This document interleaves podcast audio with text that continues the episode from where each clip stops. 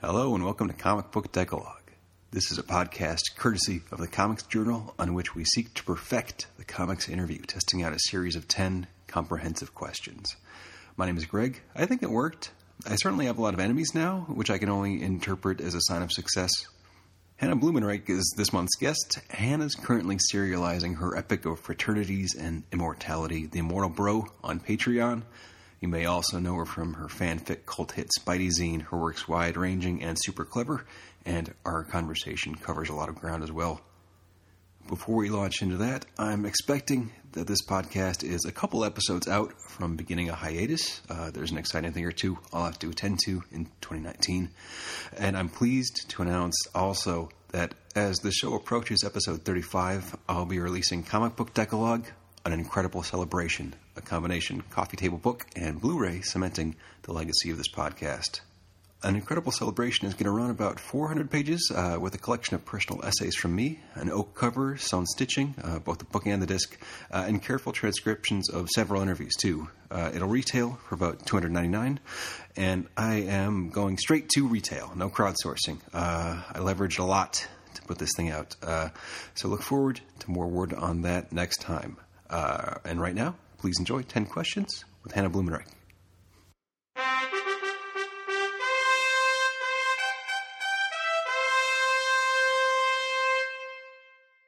Our first question is What's the last comic you finished reading?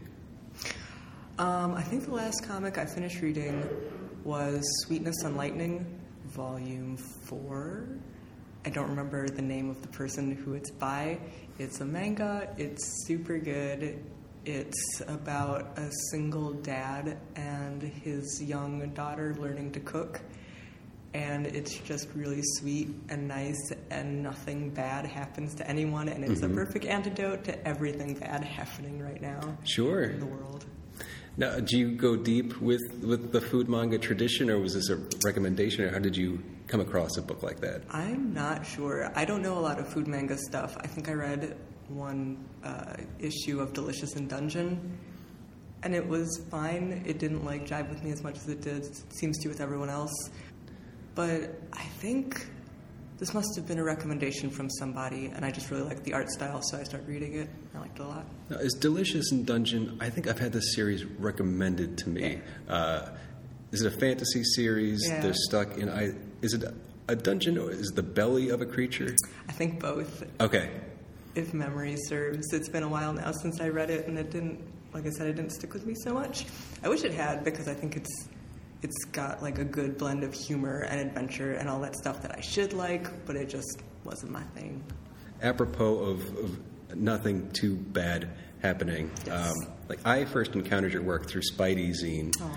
obviously, which is a, a more character-centric Spider-Man tribute project um, without the, the life or death stakes that you sometimes find in those stories. Right. Um, so I was wondering, how representative is that? I don't know, condition in a story for you and your approach. I know you're working on a project uh, right now, The Immortal Bro, where all the concept art I've seen has some people, uh, you know, bloodied or, Yes. or, or, you know, wielding weapons. So Right. is that a departure for you? A little bit. I like to go for a low stakes kind of thing. I find it's more interesting to me. And then with something like my bro comic that I'm working on, um, I find that it ramps up the high stakes stuff a lot more and gives it way more weight. Um, I recently started rereading the Redwall series by Brian Jacques, and it's definitely got that balance where, like, for the first like half of the book, it's just like, oh, how are we going to prepare for the summer feast? And it's just like cute little creatures eating and like having great like tiny little adventures but among themselves and then suddenly they're all dying horribly. And you're like when did this happen? This isn't supposed to happen in my children's fantasy. And i like that balance a lot. I like the low stakes stuff sort of giving way to bigger things. When you're doing uh, like a shorter, low stakes piece like the kind we see in the Spidey zine, Is it a challenge knowing like when and how to end those pieces? I'm thinking that with like a Blood and Thunder genre story, by comparison, uh, one advantage is you know the world is either saved or it's not, and when you answer that question, you kind of know that the story is over. So by comparison, with the the less not less messy because life is messy, but but with the less um, life or death stuff, what are the challenges for you of, of working outside that kind of genre framework? I think it's a matter, of, excuse me, a matter of knowing what it is that you're following in the story. I think if you're doing something that's lower stakes, you tend to be going more character driven. So then you're looking more for like, when has this character feeling made a full journey? Where has, or like the character's, um, like an errand, kind of like an emotional errand. That's a great term. Oh, I'm going to store that in my. Copyright that, make a million dollars. Um, so it's less about like we've clearly completed the the journey, we've clearly completed the trek or whatever. Um, what's the Dungeons and Dragons term for it? The quest? I don't play Dungeons and Dragons. Me either. Uh, oh no, not real nerds. Yeah, that's not opposed. Incidentally, I just I just never had the right crew, listener. Same. We play Risk Legacy. Ask me, DM me if you want to know what Risk Legacy is. I can sort of handle a game as complex as checkers, and that kind of that's it for me. Um, but like with with the bigger stakes things, so you're doing. There's a very clear journey that you're set on. You can clearly follow. Like there's a lot of storytelling, like sort of rules that you can follow in terms of like first act, second act, that kind of stuff.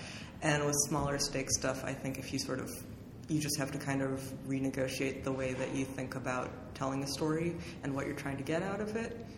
Um, and usually it's just it's just finding those smaller notes and sort of digging into that. And sometimes I think that's a lot easier from a storytelling perspective. You have less threads to like tie together, Sure. expand on. And question number two: What cartoonist doesn't get enough praise? Uh, everyone I know. this might be too big an answer. That he might be too big, or already have like too big of an established career. But my, I think Stuart Immonen doesn't get enough. I uh, he's do you know do you know him? Yeah. yeah. Uh, he's, he's been an artist on so many things for so long. He's so good.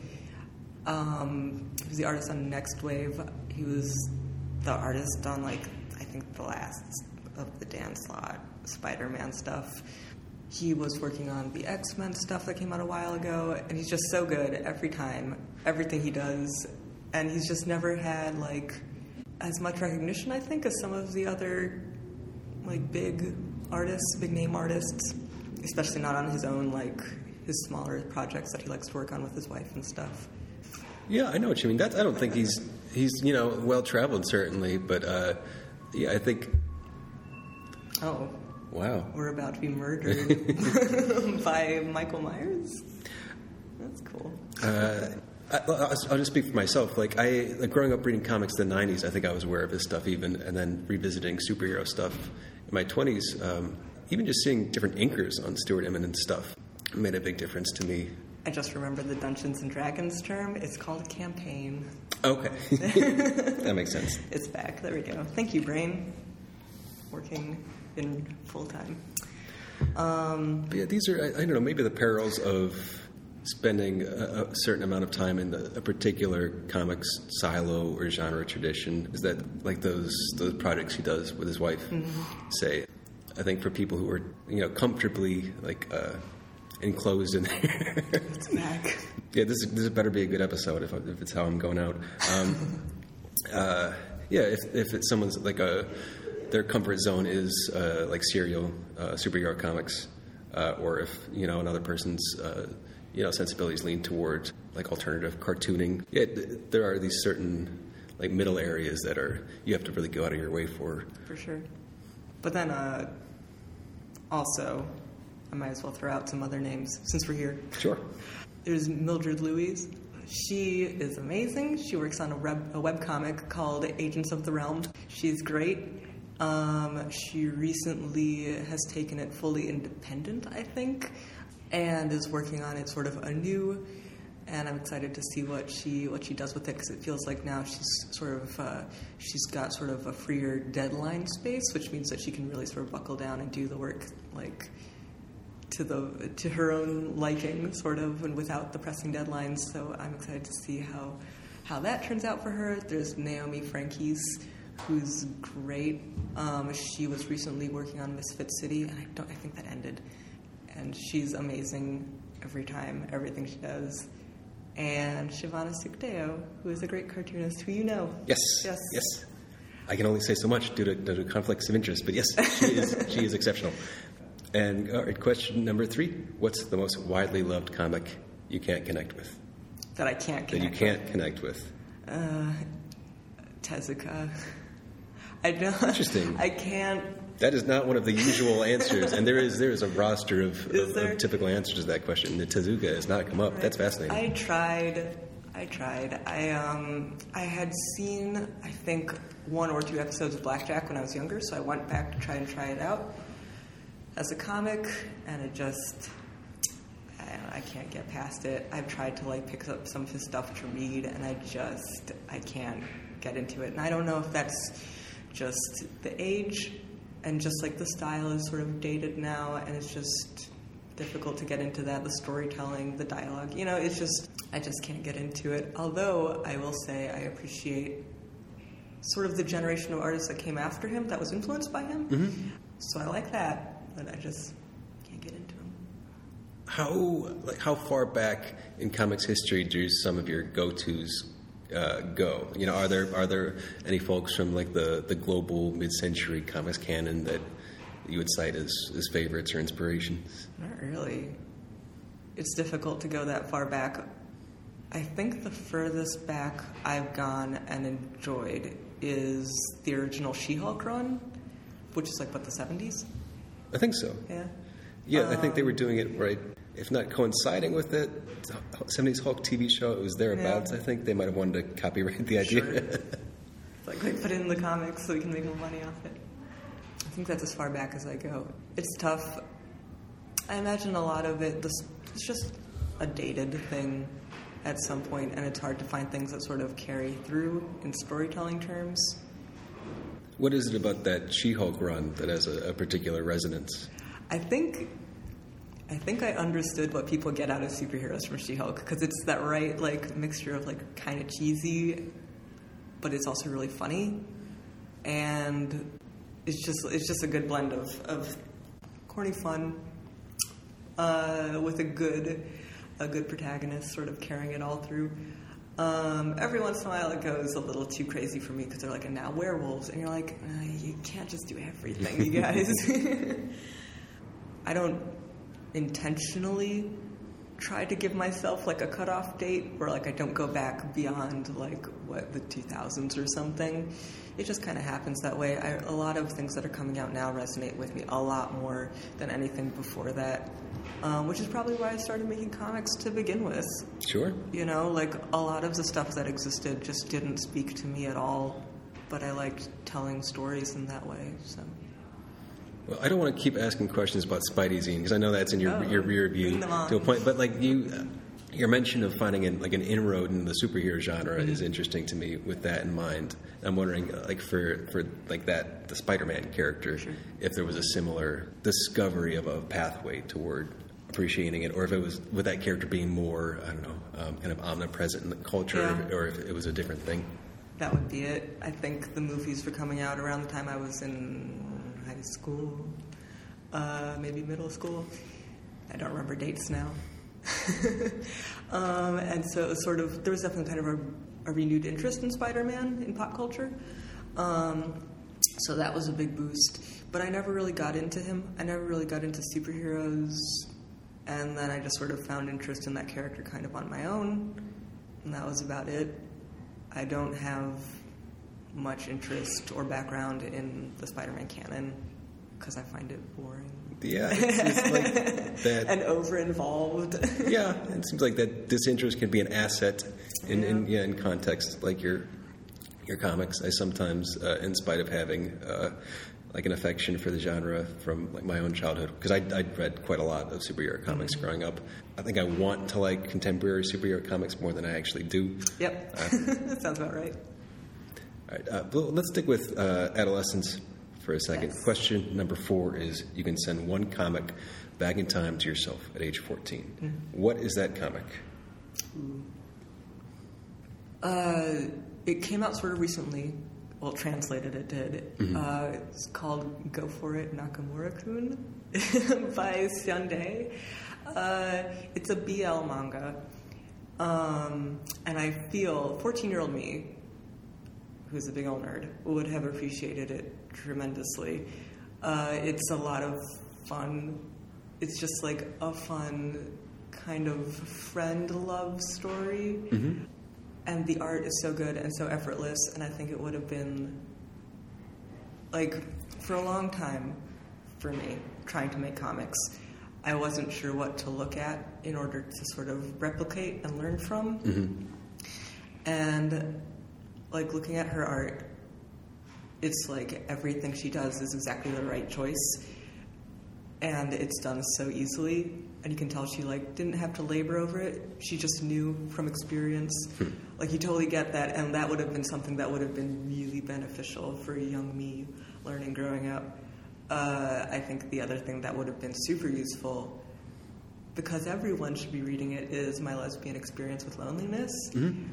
I think that's a comic that's like relevant to like so many people right now.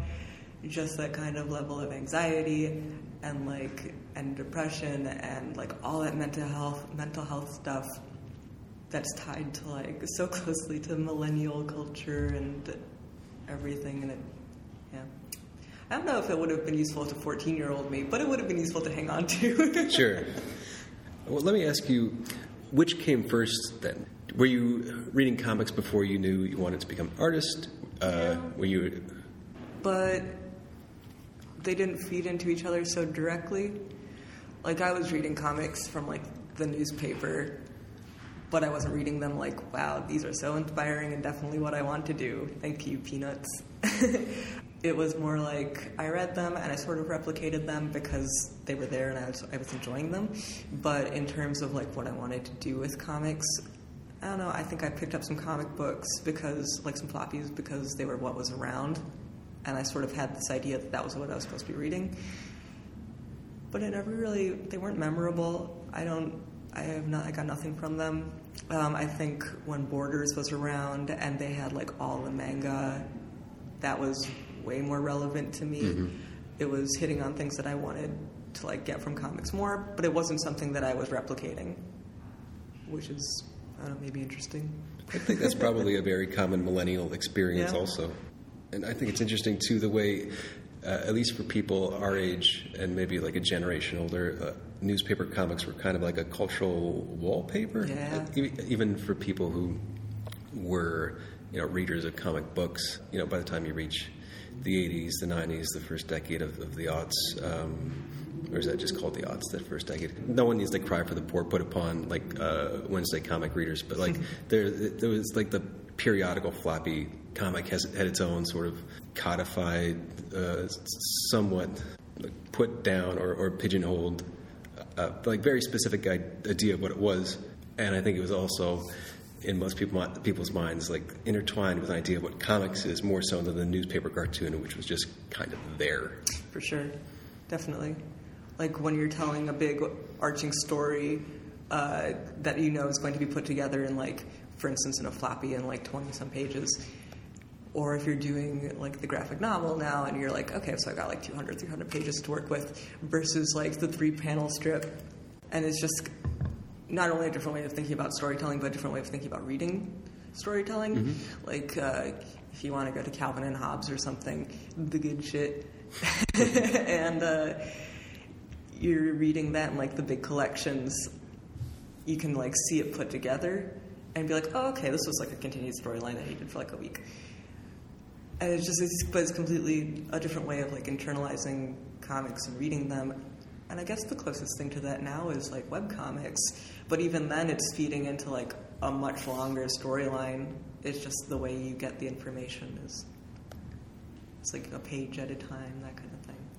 It makes you admire, I think, the newspaper cartoonists who attempted those sort of arcs. For sure. Like uh, right now, I'm reading even a Peanuts collection from the I think early '60s, and it's been interesting to me to see how often Schulz does that, um, which I think requires a lot of trust in the newspaper reader to like, even if they're just doing it unconsciously, recall what had happened the day before. Right. Um, because all the surrounding strips probably weren't making that same request of a reader. For sure. I think even with webcomics now, you can always scroll or click back to the, the previous Right. day's thing. It's all there, archived. Easy. You have to like hang on to your newspapers like a crazy person. I gotta know what happened in Mark Trail. I'm I sure can't throw people these did. papers out. I feel like every so often you'll maybe see at a garage sale someone's Sure. homemade Mark Trail archive. Perfect. That's what I want. That's the person I want to be in life. Uh, well, this is this is germane to our fifth question too, which is how much do you think about readers when you're making a comic? Not a lot. not a lot. Or at least not when I'm like thinking about a story I want to tell. It usually comes in a form of doubt more than like, well, this will be something that people want to read. It's more like, oh no, who's going to want to read this? that kind of thing. Or like, oh no, people are, or like sort of anticipating a bad audience response. That kind of thing, which has happened less since I stopped making Spider-Man related content, uh, and it's it's got a smaller reach. Thank God. um, but usually that's how it goes. But when it comes to actually like making or writing a story or coming up with characters, it's it's very self-indulgent. Okay, that's interesting to me. Uh, a slightly different question: How much has your idea of uh, what your readership is changed over the last few years? a lot. Has it expanded and contracted again, or Yeah. When I started doing those Spider-Man comics, I didn't have like a large audience or a large following, and so it was a lot easier to think of like I'm just making these and putting them out, and it's going to be like for friends to see or like the odd passing internet person. And then it became a thing, and they caught on, and it became the bane of my existence. Not really. I still like them, but um, I think in terms of chasing an audience, it's changed. And in part, that's because I got the audience, and that's kind of a nice little privilege to have. Is like, okay, now I got you here, now I can do whatever I want. Thank God. You're all locked into this room with me, and I'm not letting you out uh, until I tell you about my OCs. And I think now, sort of getting a taste of that and what that's like, and what that sort of requires from me, uh, and kind of that audience creator relationship. I got a taste of it, I didn't really care for it, and that means that I can make a shift. Um, so I sort of want to put out more what I would like to do on my own side of things.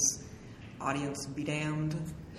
and at the same time, uh, you know, you really need the audience feedback to have validation, because otherwise you're just sitting in a room making stuff for yourself, and that's not not a thing I want.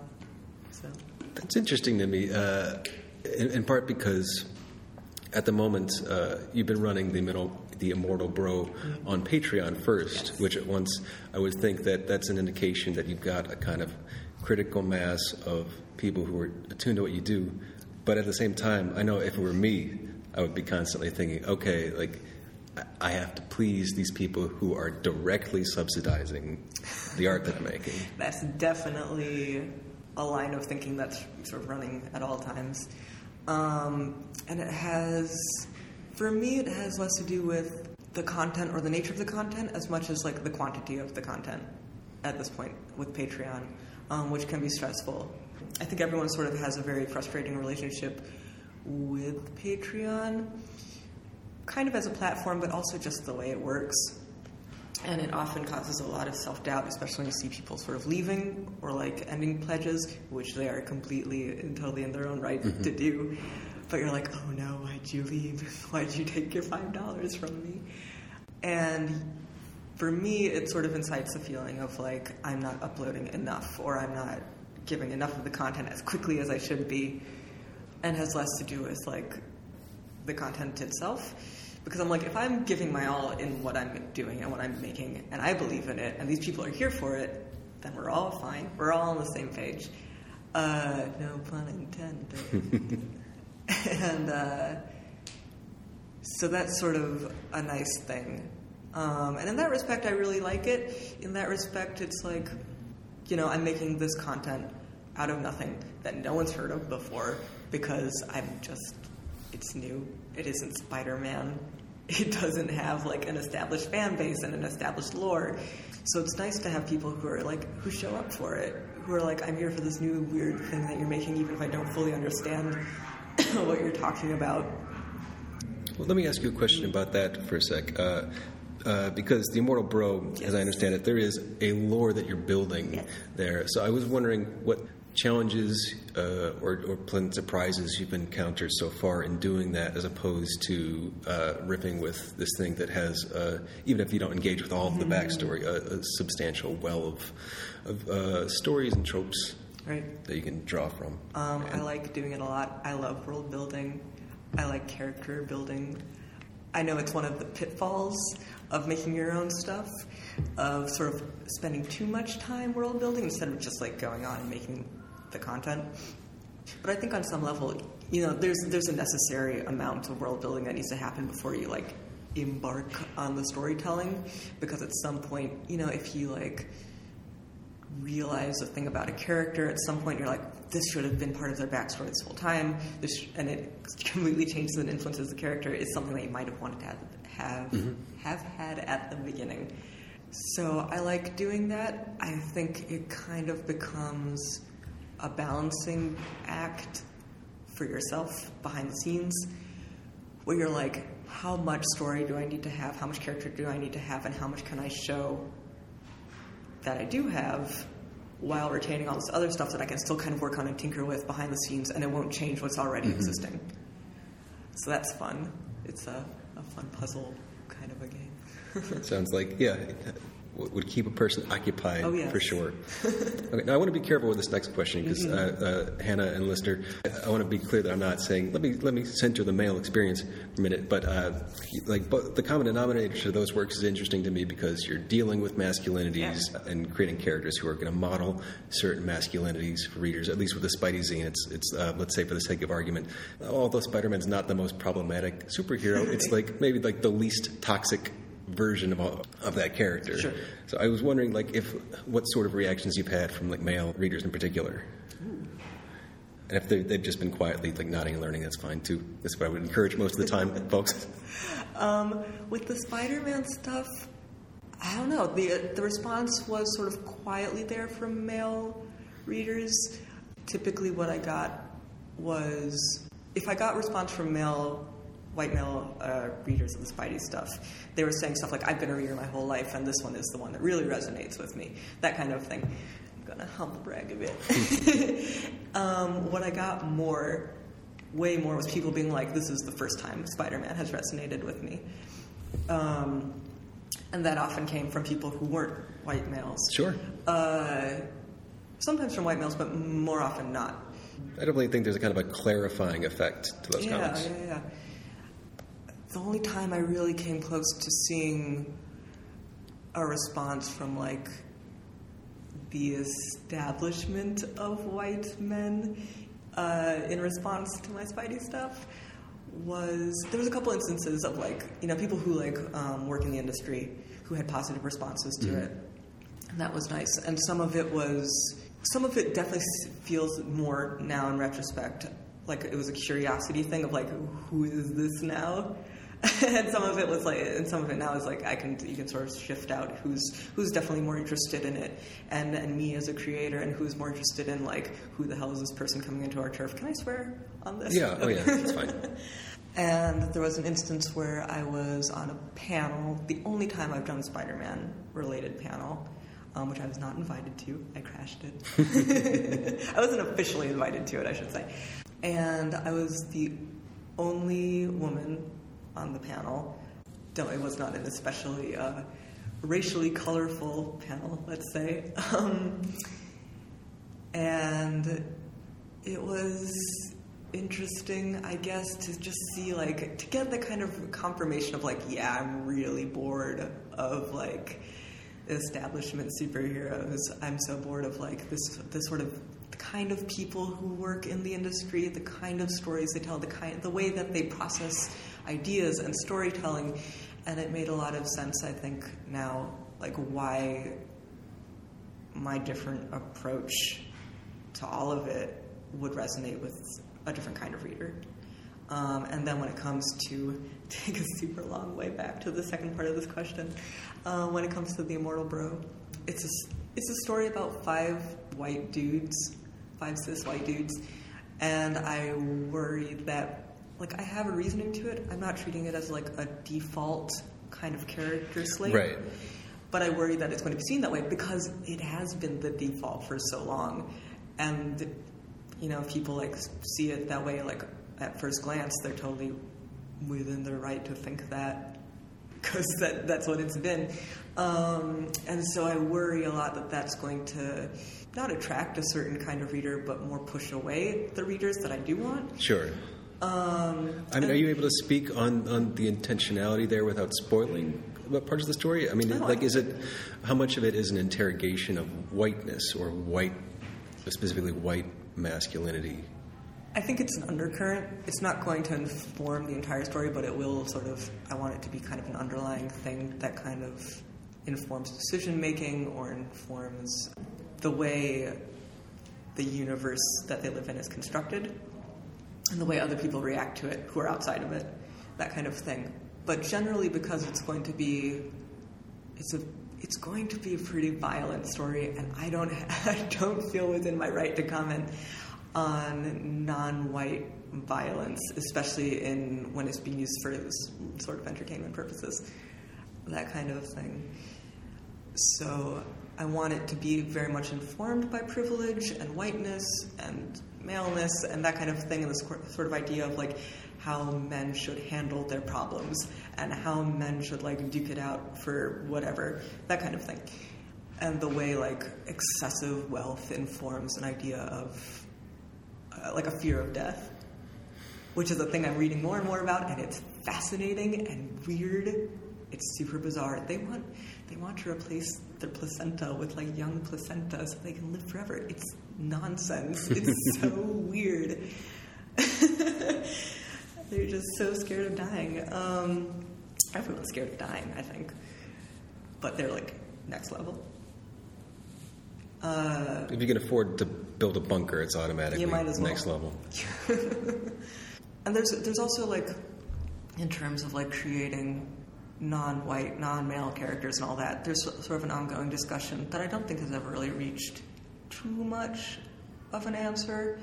This kind of idea of like who's allowed to tell what story and for what ends.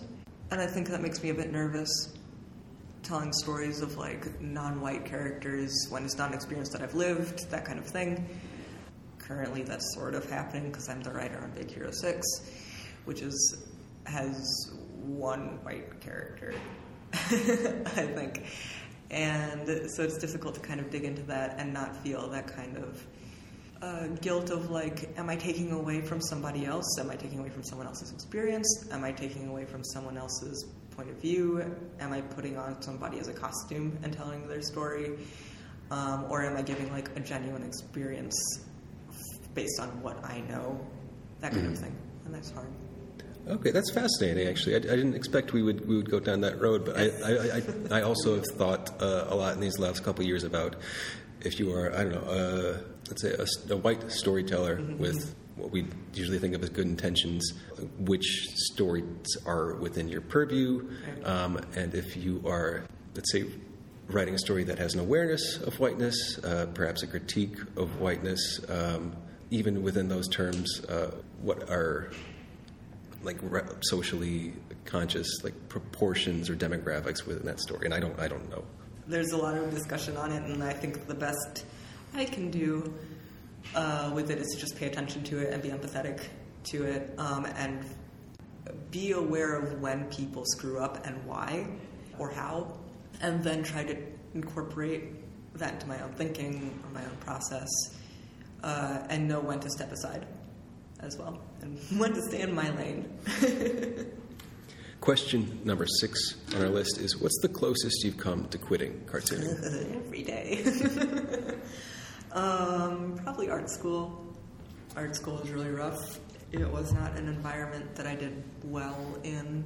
It was a very stressful environment, and it definitely made me like step back a lot and be like, why am I doing this? Was your emphasis on cartooning at that time? Mm-hmm. and it just sort of felt a bit silly. Like I was going to school for comics, and that didn't feel like a valid choice, and it didn't feel like something that I should be allowed to be so stressed over. And it was just really rough, and but I didn't know what else I really wanted to do. To do, I had like interests in other things, and I was like, maybe I'll explore these, but they never like panned out as like fields of study or in terms of career.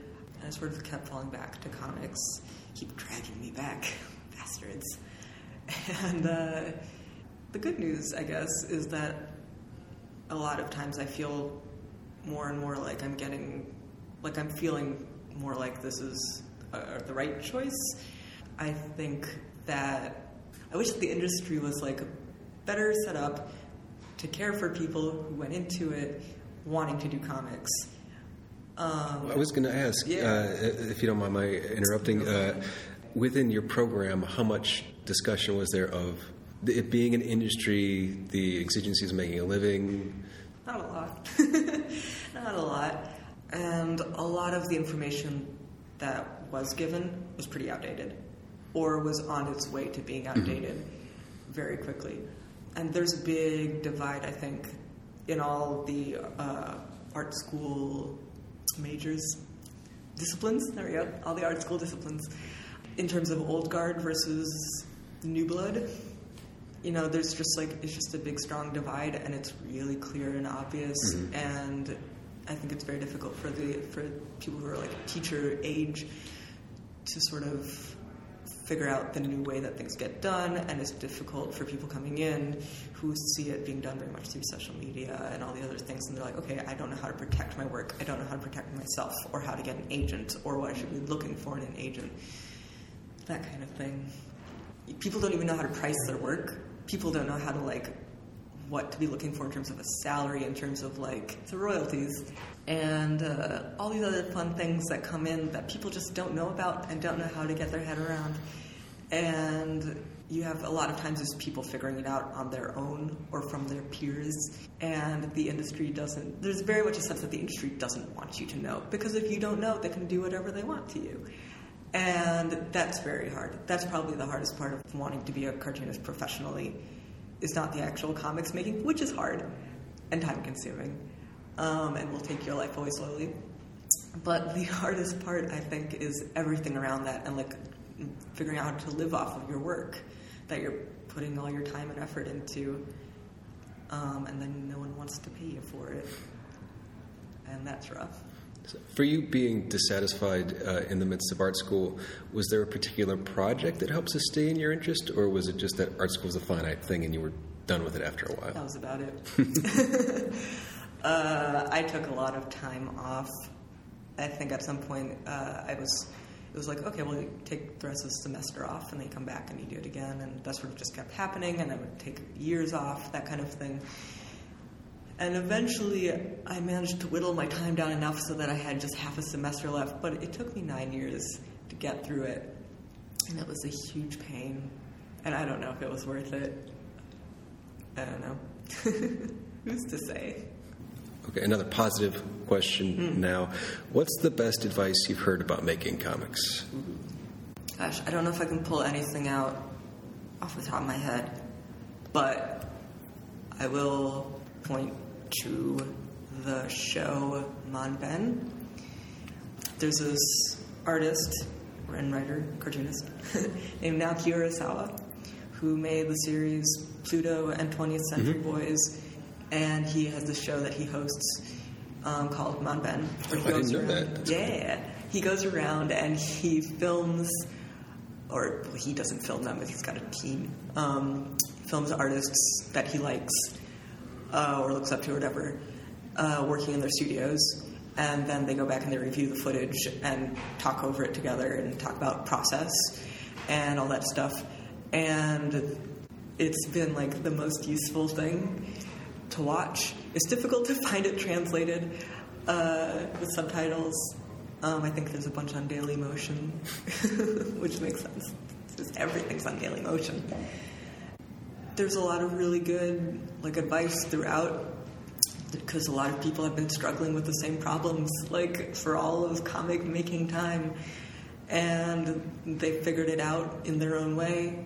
And sometimes it's a way that like can apply to you and sometimes it isn't. And it's great. It's a real good show.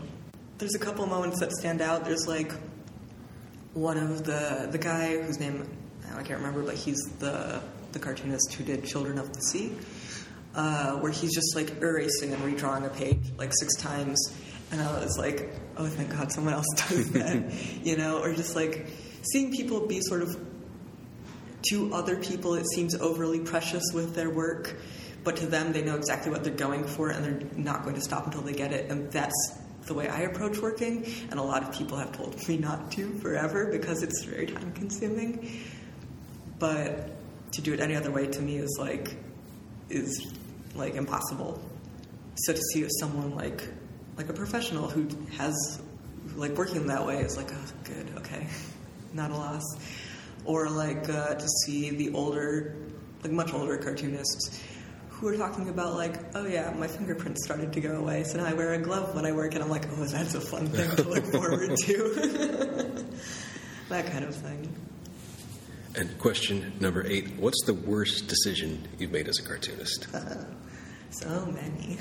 Sometimes I, my knee-jerk reaction is to say art school, but at the same time, it's like it's so hard to pick apart like how much of that has positively influenced me mm-hmm. because I have such negative association with it. But I know there's good things in there. I know I learned a lot that was worthwhile and that, that I don't know that I would have gotten anywhere else. Um, but it's weighed down by so much negative stuff that I'm like, mm, maybe art school is the worst choice. Tackling mental health stuff, pretty high up there. That should have been a priority uh, not educating myself sooner on the not artistic side of things, the professional stuff. It's just been like a lot of learning things the hard way. I think that's just kind of how it goes. I wish it wasn't the case, but it is. And question number nine What work from another medium has influenced you the most? Gosh, anything animated. I think cartoons have had a much bigger bigger influence on me than comics ever did. I think a big aha moment for me was The Iron Giant, mm-hmm. which I didn't see till like college, so maybe a little too old for it. Um, but Brad Bird has like a really good way with facial expressions and gestures that I was sort of like kind of loosely grasping at before, and like I had it, but not really, and I sort of knew what I was doing, but I didn't, and it was more intuitive than anything. And then when I saw that movie, I like it was like that. That's what I want to do, like that. and so that was real, real big for me. Okay, uh, let's see. Question number ten: uh, Aliens have made contact with Earth. Oh no. They seem benevolent, uh, but we still want to make a good impression. Sure. You've been selected to introduce them to comics. What do you show them first? Like Amy Adams in Arrival. Only they'll like squirt a circle onto the glass and it'll be like a family circus. like, oh no, aliens. This isn't good comics. Have to break it to them. We'll break their hearts. That's rough. Do I like cater to their alien tastes, or do I like I, it's try to a, put in their It's a very much a personal decision. Uh, I suppose you like in the back of your mind, you're making a case for the continued existence oh, I see. Of, of the human species. I feel Moomins. Without mm-hmm. having read Moomins, I feel that's like that would be the one. I like a lot of children's graphic novels. I think Be Prepared by Vera Brosgol was like a really good, such a good encapsulation of like the preteen human experience. in terms of like how it captures emotions and reactions to things and like the way you kind of process yourself and people around you. A good one to be like, hello, aliens. This is what we're like. Maybe give them some like Garfield. I feel I feel aliens will enjoy Garfield. like this is what cats are like. We like them here, and they'll be like, "You're all crazy, and we're going to kill you for your own good." this is a terrible comic. Oh no. I feel like if they read Garfield, they might come away thinking, "We'll we'll spare the humans, but these cats are a real problem." Yep. Yep. Mischief makers. Or we can give them like a really terrible comic, and they'll be like, "Wow, you guys have done nothing good for like anybody at all. We're just going to either leave you alone entirely, which is like, okay, good. That's probably best case scenario. Probably. Or we'll just take you out of your misery and destroy you, which is also, you know, at this point, like, hey, let's do it. Who will be too? No one's going to be too sad about it at this point. All right, well, we'll end on that. On that uplifting note, please come destroy us, aliens.